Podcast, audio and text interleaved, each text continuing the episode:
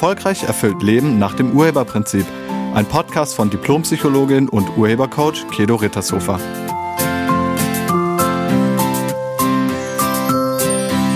Hallo, herzlich willkommen und schön, dass du da bist. Hältst du dich für beziehungsunfähig? Denkst du, dass du unfähig bist, dauerhafte und liebevolle Beziehungen zu führen? Beziehungsunfähigkeit ist ein Begriff, der oft verwendet wird, um Menschen zu beschreiben, die Schwierigkeiten haben, eine dauerhafte Beziehung einzugehen oder aufrecht zu erhalten. Das ist kein offiziell anerkannter medizinischer Zustand. Also Beziehungsunfähigkeit ist keine Krankheit und es ist auch keine Diagnose, die von einem Facharzt oder Psychologen gestellt werden könnte. Zunächst mal ist es nur eine Annahme oder eine Behauptung. Und manchmal ist es auch eine Ausrede, weil niemand ist beziehungsunfähig. Wenn überhaupt, dann sind einige Menschen beziehungsunwillig. Wenn Menschen Schwierigkeiten haben, sich einzulassen, dann haben sie oft Angst vor Nähe und Intimität. Oder sie haben Schwierigkeiten damit, Vertrauen aufzubauen. Oder sie zeigen sich emotional unterkühlt bzw. distanziert. Vielleicht wollen sie sich nicht an andere binden und manchmal beenden sie die Beziehung, wenn es zu nah wird.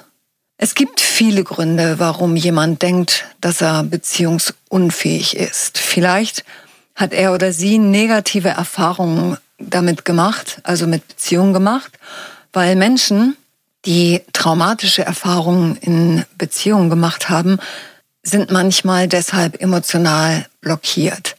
Das kann auch der Fall sein, wenn jemand in seiner Kindheit eine unsichere und unbeständige Bindungserfahrung gemacht hat. Vielleicht ist dadurch sowas entstanden wie eine Angst vor Verletzung. Manche Menschen haben tiefe Angst vor Verletzungen und Ablehnungen in Beziehungen was dazu führen kann, dass sie sich von engen Beziehungen fernhalten oder diese sabotieren. Bestimmte Persönlichkeitsmerkmale wie Ängstlichkeit, Bindungsangst oder Vermeidung von Nähe können auch dazu beitragen, dass jemand sich als beziehungsunfähig betrachtet. Und einige Menschen wollen unbedingt Unabhängigkeit und Selbstständigkeit leben, was dazu führen kann, dass sie sich schwer damit tun, sich 100 Prozent einzulassen. Beziehungsunfähigkeit gibt es nicht, auch wenn man sich selbst dafür hält. Es ist nur ein Verhalten und das Verhalten kann man jederzeit verändern. Jeder Mensch ist in der Lage, sich zu verändern und eine erfolgreiche Beziehung aufzubauen, wenn man die zugrunde liegende Ursache für die Beziehungsschwierigkeiten aufgelöst hat. Zum Thema Beziehungsunfähigkeit hatte ich ein Coaching-Gespräch mit einem Mann, nennen wir ihn André. André ist 39 Jahre alt und Single. Er war auch noch nie verheiratet und beruflich ist er im oberen Management eines Autoherstellers.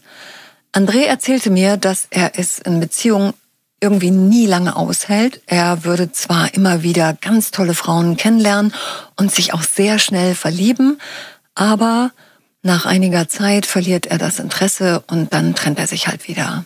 Und so läuft das seit Jahren. Seine längste Beziehung war mit einer Frau und diese Frau war fünf Jahre älter als er und diese Beziehung hielt drei Jahre. Allerdings war das gar keine richtige Beziehung, sondern eigentlich war das eine Affäre oder ein Verhältnis. Die Frau war verheiratet, hatte zwei Kinder mit ihrem Mann zusammen. Außerdem hat sie von Anfang an klargestellt, dass sie sich niemals von ihrem Mann trennen würde und es deshalb zwischen den beiden auch nie mehr werden würde. Also es würde immer ein Verhältnis bleiben. Andrea hat mir erzählt, dass er diese Frau wirklich geliebt hat und auch an ihr niemals das Interesse verloren hatte. Und wenn sie gewollt hätte, hätte er sie sofort geheiratet. Das waren seine Worte. Aber sie wollte nicht. Und als er in ihren Augen zu sehr klammerte, hat sie die Beziehung beendet. Das Ganze ist mittlerweile über acht Jahre her. Und seitdem gab es für André nur noch kurze Beziehungen, die maximal ein Jahr dauerten. Alles, was André mir erzählt hat, wies darauf hin, dass bei ihm eine Angst wirkt. Und vielleicht bist du ja auch jemand, der von sich denkt, nicht beziehungsfähig zu sein. Dann lade ich dich ein, dich zu fragen, wovor du eigentlich Angst hast. Wir Menschen sind von Natur aus sozial und haben eine angeborene Bindungsfähigkeit. Schon von Geburt an suchen wir ganz aktiv nach Nähe und Kontakt zu anderen Menschen. Wenn wir also plötzlich Bindungen vermeiden, dann ist das meistens ein Schutzverhalten. Und hinter einem Schutzverhalten steckt immer eine Angst. In meinem Single-Intensivkurs geht es neben ein paar anderen Themen auch immer um das Thema Angst. Wenn man nämlich schon lange Single ist, dann hat das einen Grund. Und meistens ist das Angst. Und bevor du dich jetzt aufregst, lass das bitte mal wirken.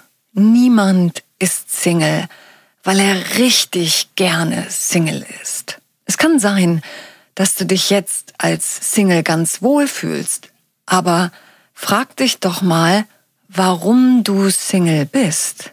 Also warum bist du nicht in Partnerschaft? Und jetzt bitte keine Begründung nennen. Also nicht das irgendwie begründen, ich bin zu alt, zu dick, zu groß, zu klein, zu schlau, zu doof, was auch immer jetzt kommen würde. Das sind nur Begründungen. Das ist nicht die Wahrheit. Das sind alles nur Schutzbehauptungen. Aber um die geht's jetzt nicht. Sag mal gleich die Wahrheit. Warum bist du Single? Ja, und die Antwort lautet, du bist Single, weil du Single sein willst. Und jetzt ist die Frage, aber warum willst du Single sein? Du bist Single, weil du Single sein willst? Und warum willst du Single sein? Und die Antwort ist immer, weil ich Angst habe. Jetzt können die Ängste unterschiedlich sein. Einige Menschen haben was erlebt, was sie als schmerzhaft wahrgenommen haben. Also einige haben das in der Beziehung erlebt oder in Beziehungen und Bindungen erlebt. Und das wurde von ihnen als schmerzhaft wahrgenommen. Und diese Erfahrung, die will man dann einfach nicht nochmal machen. Man will diesen Schmerz nie wieder fühlen. Und der beste Schutz vor diesem Schmerz ist es, sich nicht mehr 100 Prozent einzulassen oder eben sich gar nicht mehr einzulassen, also Single zu bleiben, dann kann man auch in einer Partnerschaft nicht mehr verletzt werden. Erstmal logisch, aber letztlich zu kurz gedacht. Wenn du Single bist und dich für beziehungsunfähig hältst, dann schau doch da mal hin. Was hast du erlebt? Und was sind deine Befürchtungen? Was konkret ist deine Angst? Hast du Angst davor, den anderen Menschen wieder zu verlieren, dann ist das vielleicht eine Verlustangst. Oder dass dieser Mensch dich verlässt, das ist auch eine Verlustangst. Hast du Angst davor, abgewiesen oder abgelehnt zu werden? Oder vielleicht Angst davor, benutzt oder ausgenutzt zu werden? Auf jeden Fall steckt dahinter eine Angst vor emotionalem Schmerz. Und aus diesen Ängsten entstehen dann Selbstzweifel, und Unsicherheiten und natürlich auch Vertrauensprobleme. Und eben wegen dieser Angst meidest du Beziehungen.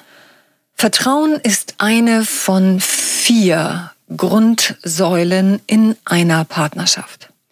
Wenn man jedoch in der Vergangenheit den Eindruck hatte, emotional verletzt worden zu sein und wenn man vielleicht sogar Untreue erlebt hat, dann fällt es einem manchmal wirklich schwer, wieder zu vertrauen.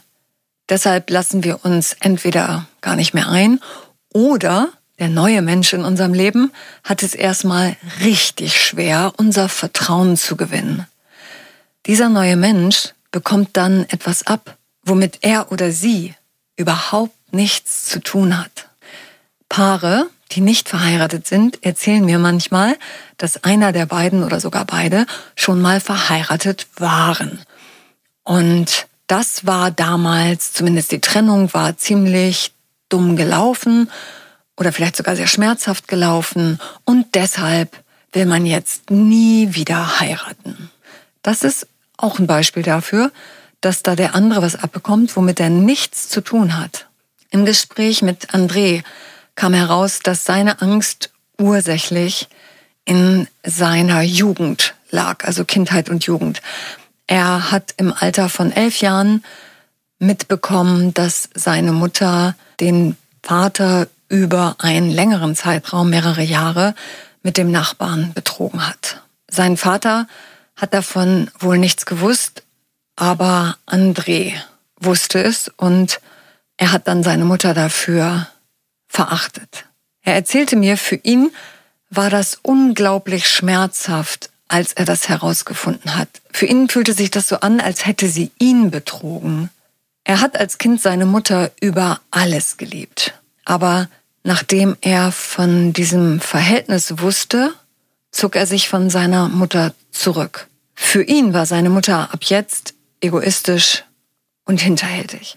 Und der Vater war in seinen Augen das Opfer und die Mutter war die Böse, also die Täterin. Und jetzt ist das kleine Problem, dass unser Verstand nicht zwischen Frauen unterscheiden kann, auch wenn du das denkst.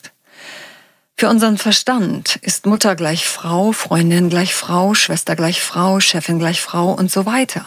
Also für unseren Verstand ist Frau gleich Frau gleich Frau gleich Frau. Oder Mann gleich Mann gleich Mann gleich Mann.